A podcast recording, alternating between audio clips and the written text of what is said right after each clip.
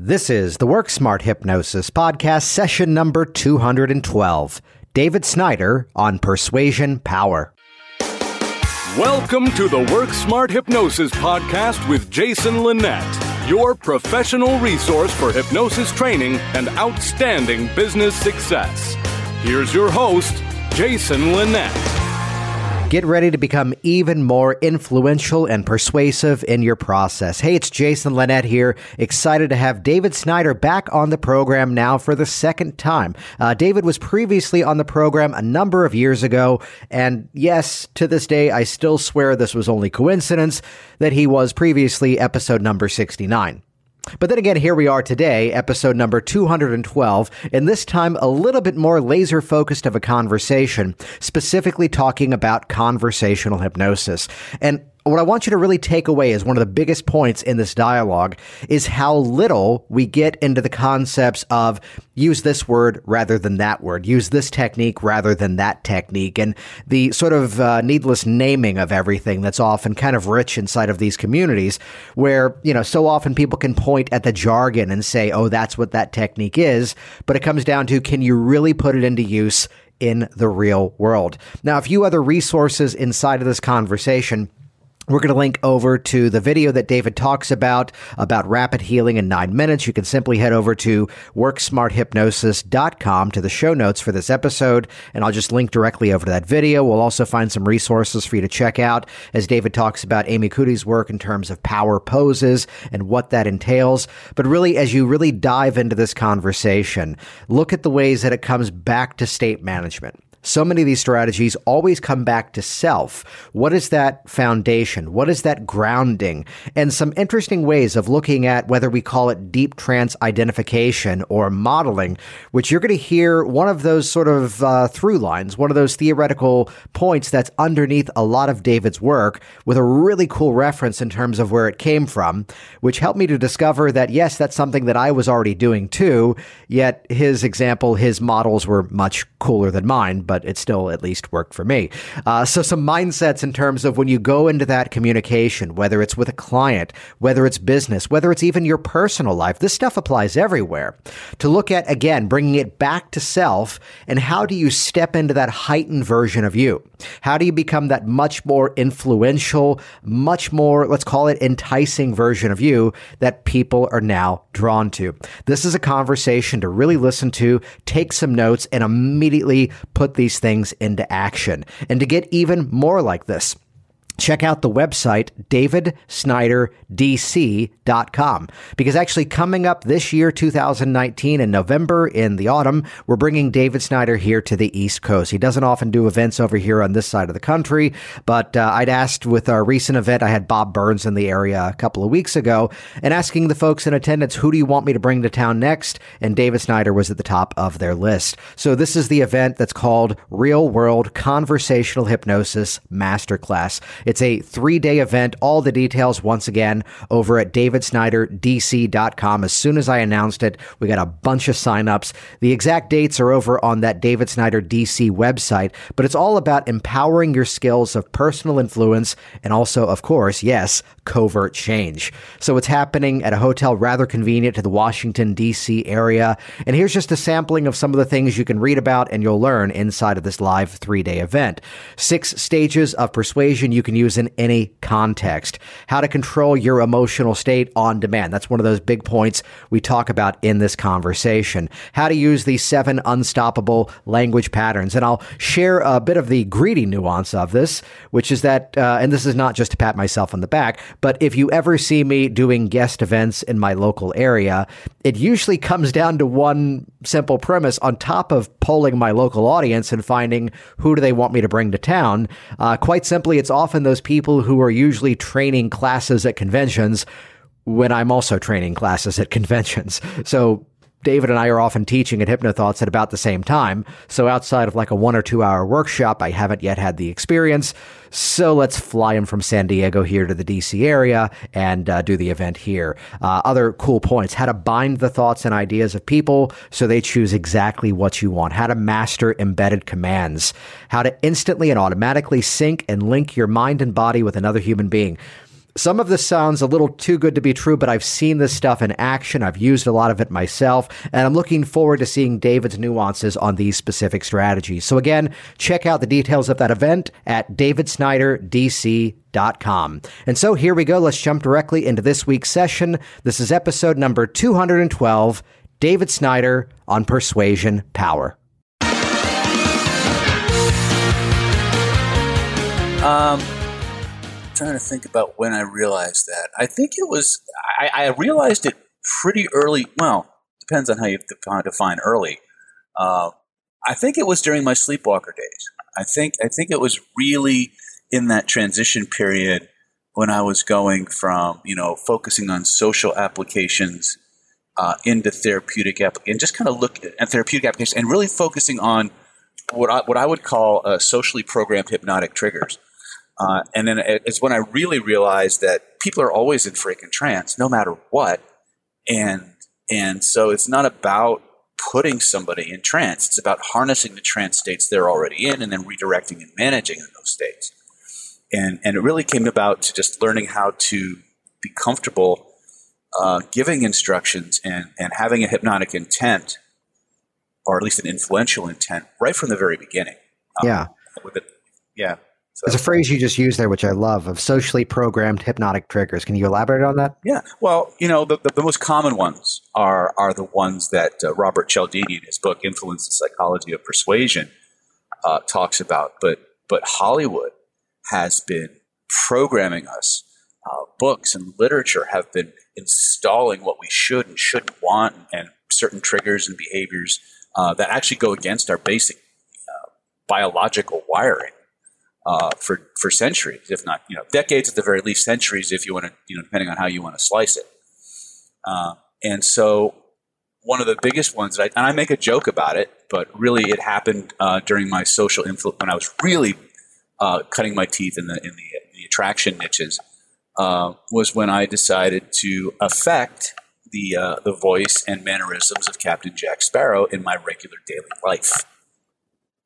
Uh, and I lovingly call that phase Captain Jack the Acupuncturist, um, where I literally did a deep trance identification on uh, not just Captain Jack Sparrow, but a, a synthesis of very, very high level, uh, very popular classic romantic uh, hero characters, uh, including uh, James Bond, Austin Powers, Captain Jack Sparrow, Wesley from the from the Princess Bride and I, I created this this composite personality for myself, so to speak.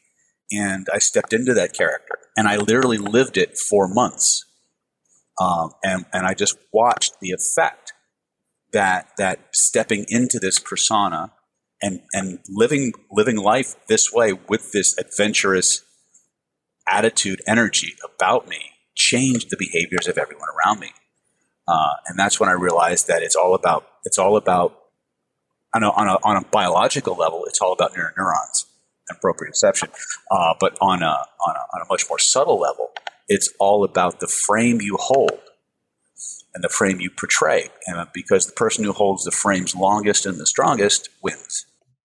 What I love about that as a story, just for a bit of a through line, is that in my stage hypnosis days, which is where I started, I probably did the same thing, except my source of inspiration was Harold Hill in The Music Man, you know, because we got trouble in River City, uh, which your, your examples are much cooler than mine.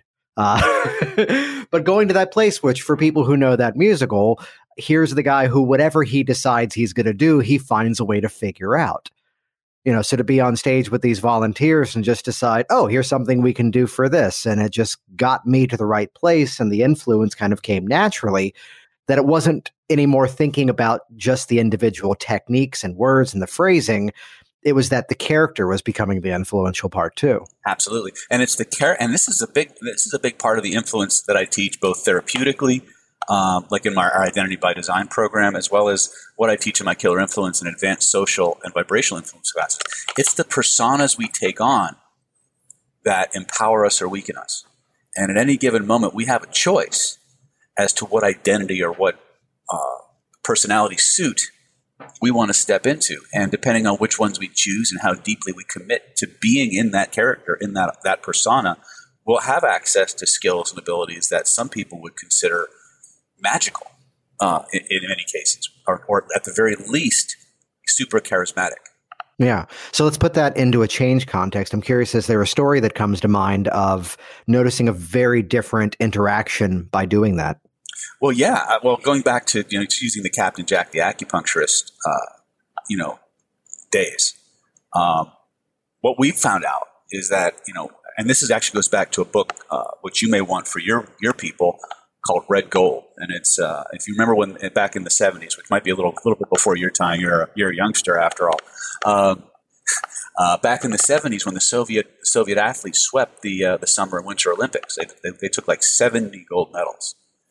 Well, what most people didn't realize was there was a very powerful system of autogenic training and sports psychology that was being used on these Soviet athletes.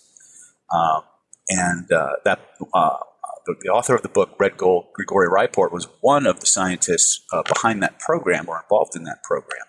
And what the Russians dis- discovered, I should say the Soviets, not the Russians, uh, was that each human being was not one person. That each human being had these subroutines running in them. They called them co-personalities, and that by stepping in and out of these co-personalities, uh, some of them obviously corresponded to what we would consider the Jungian archetypes or, or, or what have you. But a lot of them, you could have a gluttonous archetype right next to your warrior archetype, or a, a lying archetype right next to, or lying co-personality rather, right next to your mother co-personality. And so, what the, what the Soviets discovered was that these personas, these co-personalities, had a level of dominance in a person's life based on the amount of energy that was given to it by the subconscious mind. And they taught their athletes specifically how to go into a metaphorical construct and literally pull the plug to the energy feeding those those those co-personalities and redirect it into uh, the more positive uh, co-personalities that they wanted to have more dominance and be more prevalent in their system. Um, and that's actually became a big part of what we do in our Identity by Design program. Um, but in terms of, of stepping in, you see you see variations and versions of this ability that we have. Uh, you see it in NLP in their in their exercise, and a lot of times people people see the surface of the technique, but they don't grasp the ramifications of it. Uh, if you're talking, if you look at things like Gestalt therapy, or you look at things like NLP's uh, perceptual positions, or the technique that's der- derived from that called New Behavior Generator, when you step into a perspective, like uh, if, if to use a just to, to use uh, perceptual positions uh, from NLP, that's one of or parts therapy. Uh, these are all different aspects of the same phenomenon. Um, but if you if you step into one perspective, let's say you're having an argument with somebody, you step into their perspective where you're arguing with that person, then you literally spatially change yourself so that you're looking through the eyes of the person you're arguing with, and you see things from their perspective, and you argue back. You're going to get a completely different perspective of the argument. Whereas if you take a meta position where you're looking at where you're sitting like off to the side, watching yourself arguing with this person, watching this person argue with you, you have a completely different experience of that interaction. These are aspects of this identity phenomena, this personality phenomena. There's a spatial component to everything that the nervous system does that is part of the coding system that the, the, the, the human being that is that, that the nervous system or the neurology uses to create your experience. So when you create a persona, there's a holographic it's pregnant with a lot of information that is presupposed in there that you have access to, but you don't know you have access to until you step into that persona. Just as a simple way to, to hack this, uh, and actually, this was actually discovered by one of my associates, TJ. When we were teaching people hypnotic language, we discovered that if they actually practice some of the drills using a, an accent, or taking on the person, like say you took on the, the, the twang of a, a, Baptist faith healer or a pirate or something like that, you would actually learn the shit faster. It would actually just, it would, it would change how you did. And that's actually what happened when I started uh, putting, taking on these, uh, this uh, Captain Jack persona, so to speak, was I started, the, my, my mannerisms changed, uh, the way I spoke changed. Uh, not just in terms of the accent, but in terms of of how I constructed my sentences. It was very, very strange.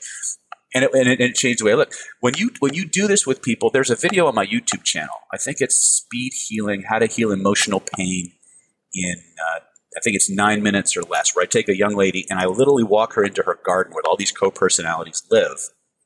I have her step into them and, and pull the plugs on all of them. And then amplify that the personas she wants to have more power. And then I have her put them on. I have her step into them like kind of like Tony Stark steps into his Iron Man suit. Right. And then, and then just like Tony Stark stepped into his Iron Man suit, he could take that Iron Man suit, step into his Hulkbuster suit, right, and become even more. So literally, what I had her do was she stepped into one, then she stepped into another, and she stepped into another. By the time she was done, she was a completely different person. So much so that she actually went out and changed her name twice. You know, as a correlation to that, I, I, had the years working in professional theater before mm-hmm. getting into uh, I'm a theater too. Yeah, okay. So the, the number of times that the actor would not find the character until they saw themselves in the dressing room in the mirror wearing the actual costume you know even and even down to the extreme specifics of the the set the costume designers who would actually build the underwear that people would have had in the 1500s because that's what they'd be wearing rather than here's your uh, pink thong. Um, you know to, to have that experience of everything from the ground up then they find the character. I'm even flashing to of course, when I say pop culture, I have to go to Michael Palin and Monty Python, you know, insisting that most of his characters have a mustache because he didn't, because that helped him to get into it even better, which, by the way, there's the key to, to becoming more influential. But I love that so much of this, as much as the dialogue can be focused on influencing others, so much of it instead comes back to self, of controlling our own emotional state, controlling our own state management, and going to that sort of heightened version of us. And if we have to borrow that from somewhere else, how that actually enhances us as a result. Well, it all at the end of the day, Jason, it always comes back to self. It always comes back to self. The science is there. We are literally every moment every day, literally programming people how to treat us, how to think about us, how to how to catalog and position us in their minds. The, the studies by the University of Minnesota demonstrated that that uh, if I if I took a man and a woman and I put them in a conversation. They were completely blind, and I gave the man an arbitrary picture and an arbitrary CV, depending on on the uh, you know the, the, the attractiveness of the person in the picture. And by the way, the person in the picture was not the person they were talking to. Um, they would they would rate that person, you know, more intelligent, more charismatic, more socially adept, more skillful, more funny, blah blah blah. Now that's almost not into that's almost intuitive. We almost realize that, but that's not the importance of that this particular study. What they did with this study was, and what they discovered was, first, when the man felt that he was, uh, uh and this went, for, it went both ways for both genders. Uh, when the man felt that he was talking to someone attractive, he always rated her highly, more socially adept, more skilled, uh, more competent, blah blah blah. Okay, we get that. When the the woman receiving the communication uh, reported how she felt about the conversation. She felt like the man on the other end of the phone saw her, understood her, got her completely, and really just uh, vibed, so to speak. Okay. Now that's almost intuitive too. The difference happens is when you flip it. When the man thought he was talking to a woman who, as George Carlin used to say, had a severe appearance deficit, um, you know, he, he almost always rated her less socially adept, more uh, less competent, less uh, interesting in any way. The woman, uh, when, when asked about she, how she felt about that conversation, almost always reported that uh, he felt like the, they just didn't gel, like there, he really didn't get her, like there, the conversation just didn't, didn't flow, things like that. That's not even the most interesting part. Because what they did with these conversations. Now, remember, this is all blind. Everything is artificial. There's the, the pictures are not the person they're talking to. The CVs are not representative of the other person. It's all, it's everything is blind. They they took the recordings of this conversations and they they edited them like severely edited them like aggressively. To all you had was just the woman's responses to everything the man said. Just the woman's responses to everything the man said. They took those recordings and they played them for a group of independent analysts. And the analysts were asked to rate the woman based solely on her responses to the man. I, I, can't remember the exact number, but it was in the high 90%. the analysts judged the woman exactly the way the man with the picture and the CV did, based solely on the quality of her verbal responses. That's how, yeah. So, really driving home the meaning of the communication is the response that it gets. That here was this perception and that transcending through the dialogue. That's amazing. Yeah. If you think about the ramifications of that, how we think about people programs them to how we're going to be, how, how, how to respond to us in, in, in more ways than, than you can even think. There's something going on that's, that's below the threshold of conscious awareness. There's a communication that's inherent here. And maybe it's a, maybe it's an infrasonic frequency. I don't know. But when you take just the woman's responses and you play them for people who have, don't have a picture that I know of, have no CV, and then they're asked to independently rate this woman, and it matches the evaluation of the person on the other end of the conversation. Something is going on here that, that I, I believe is, is probably mediated by our proprioceptive and mirror neuron systems. I don't know exactly how it works, but that's my working theory, and it seems to play out in practice and application. So as we take that, let's put that into application then. Does it start with the state management? Does it start with what we can brand as and, and when I talk rapport, I'm not talking about that you and I like each other. It's instead that we can communicate and move the dialogue further because that doesn't always mean that we like each other. Where does that begin to put that in motion? It start, always starts with state control. Yeah. State, but but an aspect of state control, one of the more advanced and subtle aspects of state control, is frame control. Mm-hmm. How you establish meaning of an interaction. If you come into an interaction with the idea that the person you're about to interact with is the most interesting, fascinating, uh, curious person that you've ever met, then you will literally prime that person to be that person. And they'll, they'll respond and behave accordingly. In many ways, to look at how we connect with our clients um, you know, one of my rants is that here's people who go, oh, they come in with their problems, or they come in and they've, uh, you know, secondary gain, which is a thing at times, but probably not as widespread as some would suggest. If I'm working from the mindset that this person is motivated and they're going to follow all the instructions and be ready to go, um, that's every client that I get. Mm-hmm. Yeah, absolutely. You're literally going to. Pro- this is why I stopped doing the classic hypnosis pre-talk. Yeah, because Ooh. because my belief and, and my results so far clinically have kind of borne this out that a lot of the things we're taught to teach a client during the pre-talk actually prime people to be that way. Yes. Well, I mean, the, the phrasing of, well, you're not going to resist the suggestions because that's not why you're here. If that's not why they're there, why are we even bringing that up? Exactly. Yeah. 80, 80 90% of the time in my, in my, uh, intakes, I don't even mention the word hypnosis, NLP, HMR, or anything. They because the truth of the matter is, Jason, and you can you can verify this from real work. The truth of the matter is, your clients don't freaking care. Oh yeah, well, they and all, well, if they did care, they're already past that because they've already agreed to come yeah. to your office and pay for the service. I tell my students and I tell my clients that you know what, your clients don't care if you waved a dead chicken over their head and staying the Star Spangled back banner backwards, as long as they got out of that chair better than they got in. You know, and and that's what it comes down to. So in my intake, which my con- I, I, everybody I, I work with gets a free thirty minute consultation, and that consultation is designed for me to evaluate their suitableness as a client. I'm not there to sell them my services. They're to sell. They're there to sell me on are you good enough to be my client?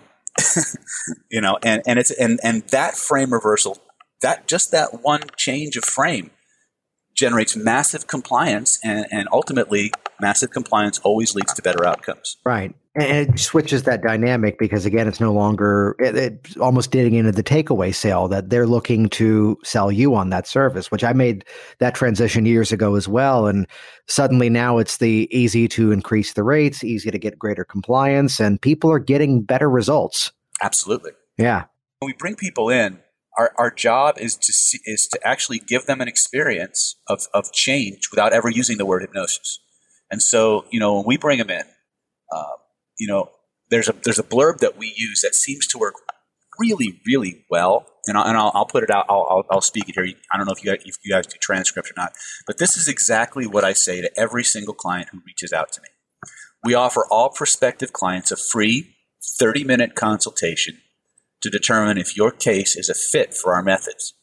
after you pass our screening, we'll discuss strategies and tactics for helping you get your case, your, your, your case resolved in the shortest amount of time possible. When you're ready to schedule your free 30 minute consultation, give our office a call at 858 481 1438. Uh, and so, right, right from the get go, we just put that out there that, that you know, we're, just because you call us doesn't mean we're going to accept you. Uh, and if, if what we have is, a, and we usually, and when I do in live events, what I usually add on to that is, if you're a fit, we'll tell you. If you're not a fit, we'll tell you that too, and we'll recommend other resources that you might try that might be a better fit for you. And that that actually puts a lot of people at ease uh, when they come in. But when they come in, we don't we don't you know I do I do a, a classic. From the first things we do is a classic heavy hand, light hand balloon book, whatever whatever metaphor you want to use. That's as much of the old school hypnosis stuff as we do. Um, and I tell them they're not tests you can pass or fail. Although I took a personality test once and I failed that. Uh, I get them laughing as much through the consultation as possible. Uh, because as they do that, they relax more, they become more responsive. Oh, that's and that's what it comes down to. Uh, it's not about belief. That's what I was going to say. I tell my students, your job as a therapist is not to get your clients to believe you. Your client, your, your job is to get the clients to do what you say, to follow. Your job is compliance because none of the good you know, none of your years of training takes effect until the client actually follows your instructions and does what you tell them to do. And if you take that to its ultimate conclusion, if you have absolute compliance from a, t- from a, from a client and you tell them to believe something, what's the outcome? I mean, to bring it back to conditioning, and I mean, something that I kind of landed on years ago of compliance precedes suggestibility. I need you following a set of instructions before this is going to lead to anything, even inside of Reality is Plastic by Anthony Jacquin. He just simply says, know the difference between instructions versus suggestions. That we have to start with one, but you're right in terms of if we're going to use the word conditioning, we're conditioning a response to then eventually get to the place where we can now land whatever technique, whatever suggestion and that's what gets it in motion. Absolutely, and I like I actually like the tweak that uh, that Mike Man- I heard Mike Mandel use once um, about direction, you know, giving direction instead of suggestion, and uh, I find that that's actually very very useful. Uh, when we start directing people, even permissively, um, we start upping our compliance dramatically. We start thinking of the suggestions we're delivering as direction rather than suggestion it actually, in our minds, cements the power, makes what we're saying more certain and therefore more likely to be carried out by a person's nervous system. I'm curious, does that change in a conversational aspect? It can, but on an intention level, no. When we start making vivid descriptions with an intention for installation, that directiveness goes a little bit more stealth, but it's still there.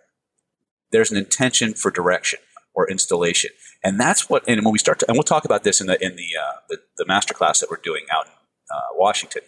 We'll talk about the difference between uh, explanation and installation. Uh, and we'll, I'll actually do a couple drills so people can feel the difference. Because you, you can, you can prime people on one level to, by just telling a story. But when you have an intention to install something, that takes it to a different, a different level. And, and many times that's what a lot of these high level uh, multi-million dollar speakers, like guys like Harv Eker or Lisa. I don't know if I don't know if Lisa really does it that much, but uh, I know I know for sure Eker does it, and Tony Robbins obviously does these things. These powerful story-based installations, and there's a feeling that you get when somebody uses an intent to install on you versus just telling a story. And, what, and that's one of the things that that in uh, like in, in, in August I'm going to be doing uh, a three day killer influence defense against the dark arts training, which is actually how to do covert hypnosis, but also how to protect yourself from it. And one of the things that we'll be teaching people is how to how to sense that difference between uh, just a basic description and a t- deliberate installation. Uh, it's a it's a body feeling that you get, and that's actually go, you know kind of closing the loop on state control. Going back to that frame control, which I said was a, a more subtle aspect of state control, is a feeling based phenomenon. It's based on the body feelings that you have. If you have a subordinate feeling in your body, you're going to act subordinate in spite of your best efforts. You're going to be largely incongruent if you try to act dominant with a subordinate feeling in your body, and vice versa. So, if we can learn how to control our feeling states through our physiology and our breathing, which is the foundation of what we're going to be learning in uh, in November, everything we do, even though we are, we have one of the most powerful and effective conversational systems on the planet, one of the reasons is, is because it's empowered by your body states. And once you know how to do this both on a, on a physiological level as well as a cognitive level, then you get a synergy and a whole that's greater than the sum of the parts that fuels and powers your language and makes you extremely, extremely influential and charismatic in pretty much any context. Uh, at the end of the day, uh, the person that controls their state wins. What I love about that is again going back to state that you know we're a community at times that is looking for things almost as if like a magic trick that here's here's the technique, here's the principle, here's the way that I can phrase this embedded command differently and maybe that'll make it better, but instead comes back to what's underneath it, what's the frame, just as important, what's the frame that we're setting before the frame? Uh, you know, reference Cialdini's other book, Pre-Suasion. That if we can, this is something I've been doing for a while too. That if I can embed the sales process before I ever go for the sale, Absolutely. that thing is already done. As opposed to now I've reached this pivot point, and now here's what it is and how much. Absolutely, and that to drop that actually, sales process inside. Yeah, and it's actually at that pivot point where most people lose it because they right, lose yeah. their identity. They can deliver, they can get up there and because they're so passionate about what they do, they can deliver this amazing content. And then they get the, to the point where they have to ask the people to take the next step and they become somebody else. And everything, they, their energy. I've seen it happen with A-list copywriters. I've seen John Carlton literally become a wuss on stage when he went, when he transitioned from his talk to his offer. I never forgot that. Gary Halbert, I saw the same freaking thing when he when he was te- speaking at Frank Kern's uh, underachiever method. That's what it was. And he, same thing. This is one of the you know two of the greatest copywriters of all time who can put these beautiful offers on page. And when they got up on stage to actually talk to a human being, they became the other guy. You know, and that's really what it comes down to. And you're right about state control being what everything can. Here's the problem with our industry is that everybody talks about state control, but nobody gives you a methodology for training state control. And that's what I spent a good part of my life learning and, and, and kind of deciphering on how to do that. And that's why it comes back down to two, two aspects physiology and volition. Most people try to utilize their willpower or their volition to modulate their emotional states. Well, that's like trying to put out a five alarm blaze with a squirt gun. All right, it, it doesn't work. The, the studies are there. Uh, unless you are an elite athlete, uh, a special forces person, or a highly trained uh, yogi of some kind, the environment will overwhelm your neurology. It, it will cause so much arousal that your critical faculty will check out. And the other thing we need to understand about that aspect of it is that all emotional states are trance states. Every emotional state that you're in changes your reality. It changes your perceptual filters. And so once you understand that aspect of it, if you can prime a person's neurology to go into a, a, what I would call what I call a predicate state, a state where they're already predisposed to viewing and processing your message in the way that's most useful for your outcome, uh, then you don't have to work all that hard. Just give them just the right information. They'll process it the way you you're most likely going to lead to the outcome, and they'll do what you want their way. And that all goes back to state control. Because when you understand physiological state control, and you understand the mirror neuron system, and you understand how your proprioception kind of works with all that stuff, you can prime somebody from across the room or right in front of them how to feel and, and, and give their body, their body state, the nudge it needs to process your information exactly the way you want. And they'll think it was their idea. And it's it, and this is something that has been been shown not just in the hypnotherapy world. In fact, it's been this has been utilized in some of the most harshest uh, persuasion environments on the planet, and not just the LA singles bar, uh, but actually in the courtroom. Uh, you know, I've got about 30, 32 personal injury attorneys I think I've, I've worked with on on everything from jury selection to dealing with expert witnesses and things like that. And I've literally seen the that state control is the Jedi mind trick. I've literally seen you know, expert. I have videos. I, I, have. I don't have the videos. My client has them. I'm not allowed to have them. Uh, but I have videos of my client uh, in, uh, deposing an expert witness, and the expert witness is actually waiving their attorney-client privilege to answer my my client's questions because he liked him so much. Beautiful. It's it's just crazy what you can do, and there's no. T- and the best part about it is there's no top level to this. I haven't found one yet. This shit just keeps getting stronger.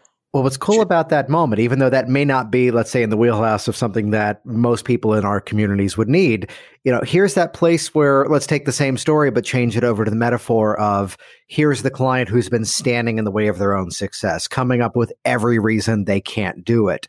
And to do that, and you know, for their benefit, yes, there's going to be some linking to the change to themselves, but also to us as the practitioner. So that next series of directions can now lead to the next step and really just you know demolish whatever structure that issue used to have. You mentioned earlier that it's not just volition, but also the the physiology. Um, share some thoughts on that, please. Uh, well, well, the studies are there. Oh, I mean, obviously, the most recent stuff that and I, that that I've been quoting a lot have been the uh, the studies by Amy Cuddy on power poses. Um, that she she she went and invested. I, I, don't have patience for that kind of research. I just read the results and I'll extrapolate from there. But I've been teaching. We, we've been teaching more advanced applications of that since 2005. But she did the science, and that's that's where I would tell most people to start. But to, to just paraphrase some of Amy's research, uh, and to, to address some of the uh, inconsistencies actually that some people have found. Um, what Amy discovered was that when you had a person hold uh, a, a, certain type of pose, like the victory pose, which even blind children seem to know. They've never seen it, but yet when they when they score a victory in their life, they've they've, they've won a game or something, their hands shoot up. So these postures are archetypal within our neurology. If you hold those postures for uh, at least two minutes, your whole state will begin to change so much so that it actually affects a change in the hormone release in your body. People who held these victory poses, and uh, I think one was called the Superman pose, where you have your hands on your hips. Uh, one was called the chairman of the board pose. Uh, if people held these postures for as little as two minutes, uh, based on blood work, and not only would they get a corresponding state change, their blood would they would get about a twenty percent boost in their testosterone and a corresponding drop in their cortisol level. So not only did they become more assertive, more willing to take risks, more authoritative and more confident, they became more relaxed. So what, what Amy took it a step further. She she had people hold. She did a, a, a, blind, a double blind. I think it was a double blind study.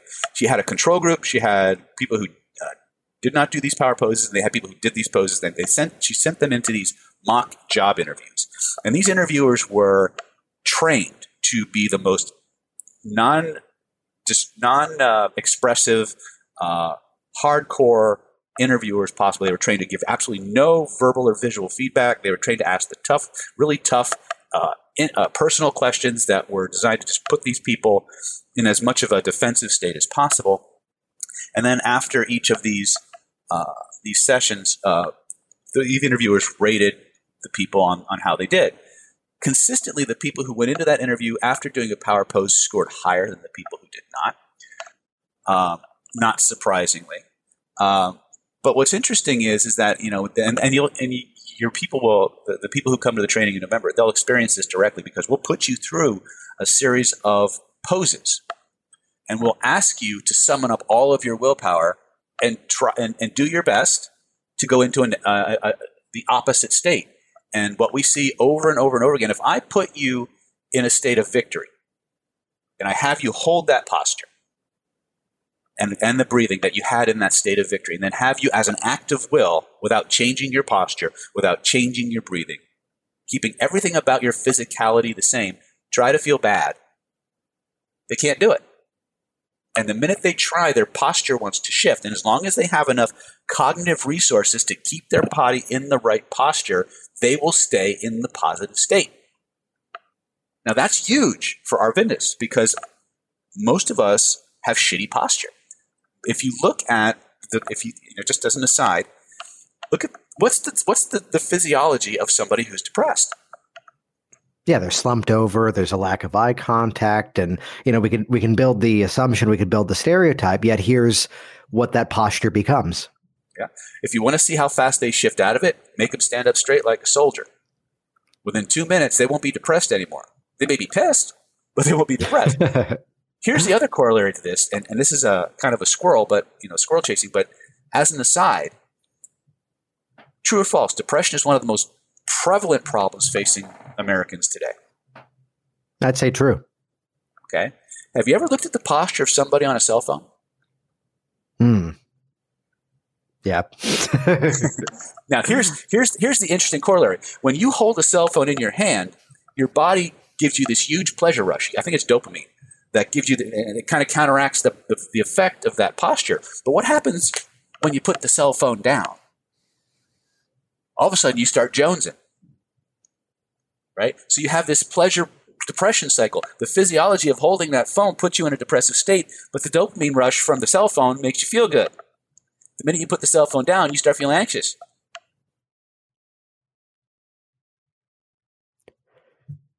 So to look at that, I'm I'm running that through the filters of the research that was done recently that people smoking, the biggest rush is right before they light up. Which look at that posture, that it's coming right up. I'm laughing because uh, when I when I'm doing videos, there's a very specific, you know, anchored sequence that I run uh, right before the video takes off. Which, if you've seen the TV show Marvelous Mrs. Maisel, I've heard of it. I haven't had a chance yeah. to watch it yet. There's, um, you know, it's this posture, almost that superhero pose. There's a clap and the chest is out. And I'm watching this TV show of this uh, 1950s comedian. And of course, in that context, their anchor is the phrase, all right, tits up. It's like, well, it's like, well, there you go. That's working. and it was. And we all have, all of the, all, all the top performers I've ever, I've ever observed have something that they do. They have some physiological ritual, some physiological trigger that they engage. Or maybe it's not a physiological trigger, it's a psychological or a, a, a turn of phrase. But the minute they, they flip that trigger, their physiology shifts. And when the physiology shifts, the state engages. And this is the big thing because we're taught in this country that our mind controls our body. That's true enough to be true, but only if you're trained. The vast majority of people out there are not. They're at effect to their physiology. And if you don't understand that feedback loop, you're going to be running west looking for a sunrise because the minute the environment triggers a specific level of emotional arousal, that critical faculty is going to get overwhelmed. You're going to check out. But if you understand physiology, you can always, unless you're tied up, you can always change your physiology and get control back. That's the, the secret to this is functionally your physiology controls your psychology. If someone's in a, in a panic state, confused state, they're, they're losing their, their, their cookies. If I can get their physiology upright, solid, it will, it will interrupt that pattern and allow them the ability to access their cognitive resources so they can actually affect change on a cognitive level. But if I can't, if I can't access those, if they can't access those cognitive resources, they can't do anything you tell them to do. So, uh, you know, one time I had, you know, I had a kid come in. His mom, I don't know why his mom brought him to me. He was uh, recovering from from uh, heroin. He was a, a, a chronic user, and he, she had she had come to one of my meetups and thought I could help her son. And I brought I brought him in, and I did a couple of sessions with him. And he really, really got some good results from that. And then he went off and did his own thing. And then one day I get this phone call from his mom, who's just freaking out he's curled up in a fetal position. He doesn't want to go through withdrawal. He's uh, he doesn't want to go see a psychologist. Can I help? And I'm like, fuck. What do I? pardon my French, but you know, I'm like, okay, uh, bring him in. So she brought him in, and the guy walked in. He was a little, he's quite a bit taller than me, actually. He come in, and he, he, he was literally bent in half. That's how depressed and, and in his state this guy was. And and literally, I, I knew right away that talking to him was going to be pointless because every psychologist on the planet had already told him you should feel good, it should be this bad, and blah blah blah. So I just I just attacked his physiology. I literally walked up to him, put my hand in the small of his back, put my hand on his shoulders, and just uh, popped his his spine straight. the Gumby. So he was like. Till he, yeah, literally, till he was yeah. like upright like a soldier, and in sec, he, he actually wasn't even a sec. He burst out laughing. Just, just the posture shift trashed the state. You know, when I was in, uh, and we were able to do some good stuff with him. uh, you know, when I was back in acupuncture school, most people know I'm a licensed acupuncturist. Uh, I had a client come in. This is again back during my Captain Jack the acupuncturist phase, where I was experimenting with all this stuff. Because when you're when you're an intern in medical school, um, you're basically bulletproof because they expect you to fuck up. They expect you to they expect you to make mistakes. So I figured, well, if I'm going to work with hypnosis and acupuncture, maybe this is a good place to do it. So one day I'm coming into the clinic and uh, I'm, I'm, I'm, approaching one of the treatment rooms. As I open the as I go, as I'm approaching the treatment room, the door opens and one of my fellow interns comes out and they look at me and they've got this look on their face like, "Oh, I'm glad it's you," uh, and I'm like, "Oh, what are you giving me now?" And he, they hand me the chart. I don't, I can't remember to this day if it was a man or a woman, but I know they had this look on their face like, "Oh, I don't. I'm glad you. I'm glad you're dealing with this and not me." I walk in and there's this young man. He's about uh, early 30s, maybe late 20s, early 30s. He's just like the guy with the heroin addiction, literally slumped over. But this guy was deep in, in depression, deep in grief. And as I'm doing the intake, uh, come, it, I find out that um, A, uh, his partner, he was a homosexual, his partner had just died of AIDS. And he had just been diagnosed with HIV. And so here I am looking at this guy, and I know enough about the nocebo and the placebo effects and everything else to know that I had to change this guy's state. I, if, if the acupuncture was going to make a dent, I was going to have to uh, do some rather unusual things. So the first thing I did, because I, I'd been practicing these physiological state control drills that we'll be sharing in November, I literally assumed his posture. I had to go, I had to go into it with him. I had to connect with him at his most deepest level of grief. And I kept going and I kept going and I kept going until I felt it, until I felt that click that let me know. And you'll understand this when you do the training. That let me know I had physiological rapport with him. Now, one of the things I do when I work with clients is, uh, and this goes back to kind of why we're talking today, is uh, you know utilizing conversational hypnosis before the actual hypnosis starts. Uh, well, there was never any overt hypnosis in my internship days. I was all covert or conversational. So once I had his state, once I once I knew I had him, I kept talking. I used uh, a variation of what we call the echo technique now, and then I slowly, increment by increment by, I began to change my physiology, just thin slices until I finally had him sitting upright and as he as I did that, his state started to change. It started to lighten. He started to. He, I wouldn't say he got happy, but he he he he got a lot less hurt. He hurt a lot less. Is I guess the best way to say it. From that point on, I knew I could reach it. I knew I had I had an ac- access to his unconscious, both on a, on a cognitive level, a physiological level, and an emotional level. And so I put him on the table. And one of the things I did in acupuncture school was um, I would use conversational hypnosis techniques during the intake. And then when it came time, I don't know if you've ever had an acupuncture session, but you'd lay them on the table. Uh, usually they have a gown on, usually under a heat lamp. And you go and you, you put the needles in the points. And after the, the, the, needles are in the points, you have to leave them sit under the, or sleep under the heat lamp for anywhere, depending on the system of acupuncture, 20, 40, 60 minutes. Uh, 60 minutes is kind of long, but every now and then it happens. So what I would do is as I was needling the points, and one of the interesting things about, about this comes from a book by Felix Mann on acupuncture is that I learned this a long time ago, was that when you needle an acupuncture point, the brain automatically dips into an alpha state anyway. So they're already hypnagogic. Uh, so I'd had a, I had deep rapport. He was going to go. I knew he was going to go into a hypnagogic state anyway. So what I did was, as I needled each point, I I described what each point did using hypnotic language. And so I went around the entire table, describing each point using the seven language patterns and others that we'll be learning in November. And then when he when he was all primed, I had him close his eyes, and I said, "Now I'm going to teach you a very special ancient Chinese meditation technique. I want you to close your eyes and relax the tiny muscles in your eyelids to the point where they just won't work." right? And I, you know, I went through the process. I left him on the table, and when he came out, he was actually smiling and happy and felt much more alive and, and much more hopeful about life. Um, and, and I did, and that's one of the, the more extreme cases of having to use state control first. But by and large, the first thing I would do after I got, you know, I got them to the table, and I and I, I would always tell them what the points did based uh, based on my understanding of acupuncture using hypnotic language, and then I would finally finish that up with a formal meditation or qigong practice. We all know it as the Elman induction, of course, but but uh, you know, and they would get off that table feeling like a million bucks, you know, and and that's kind of what I did through most of my my acupuncture training. And I had a 1500 out, 11, between 1100 and 1500 hours, I think, of, of actual clinical training. Which anyone out there could take that same formula, and you know, my nickname of it is going placebo on techniques that actually work.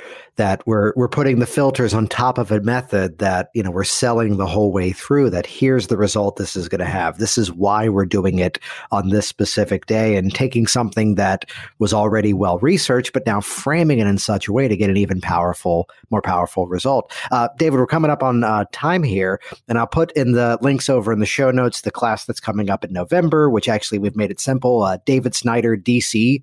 Dot com. That's going to be November 16th to 18th here in the uh, greater DC area. Uh, any final thoughts as we've been talking about uh, influence and conversational hypnosis and, and state management to leave the audience with? Well, I think if you learned nothing else but how to do the state control drills that you're going to learn in December, you're going to see an ex, an, um, and this is honest, don't you don't have to believe what I say when I say this, but test it. You're going to see an exponential increase in the compliance that you get from people. You're going to see a huge bump in, in treatment outcomes because you'll understand that the most important thing uh, in any hypnosis interaction is what you do with your body and the feeling states in your body. Everything human beings do, conscious or unconscious, is in response to a feeling that they have. It's either a feeling they want more of or a feeling they want a whole lot less of to take that even further, they're more affected by the feelings they're unaware of than the feelings they are. And that's what state control allows you to do, is to give the person sensations and messages and feelings that they may or may not be conscious of, but still affect them and prime them to be more responsive and receptive to your messages. And so that's where we're going to start with our conversation hypnosis training. And Then we're going to take you through all six phases of what we call the Universal Persuasion Protocol. And then we're going to get really hardcore and show you some uh, some really cool conversational hypnosis. I hate to use this word; it sounds like almost unethical, but hacks that we can use to really take our, our conversational hypnosis skills uh, to a whole new level and, and make it more cross contextual. To me, it's not enough, Jason, that this stuff you can only use this stuff therapeutically. To me, hypnosis is a life skill. And if we're not utilizing all the skills we have to make every aspect of our life better, we're leaving a huge part of our power on the table. So if people want to make, get more of what they want and less of what they don't, I invite you to come on out and join me and Jason in November for our conversational hypnosis masterclass. Jason Linett here once again. And as always, thank you so much for leaving your feedback online, for sharing this on your social media streams, writing reviews everywhere you possibly can. And once again, sharing the stage this week, head over to davidsnyderdc.com. Now, make sure you head over there right away because there's some really cool, rather generous early admission promos that are available for those that sign up for this event. Uh, we're actually already nearing a bit of capacity on this event, as already so many people were interested, traveling in already from all over the country for this specific event. If you haven't spent time yet with David, you're going to see exactly why he draws the crowd that he does.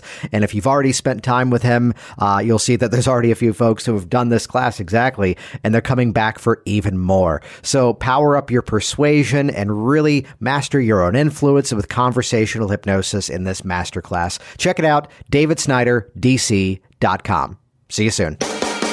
Thanks for listening to the Work Smart Hypnosis podcast at WorkSmartHypnosis.com.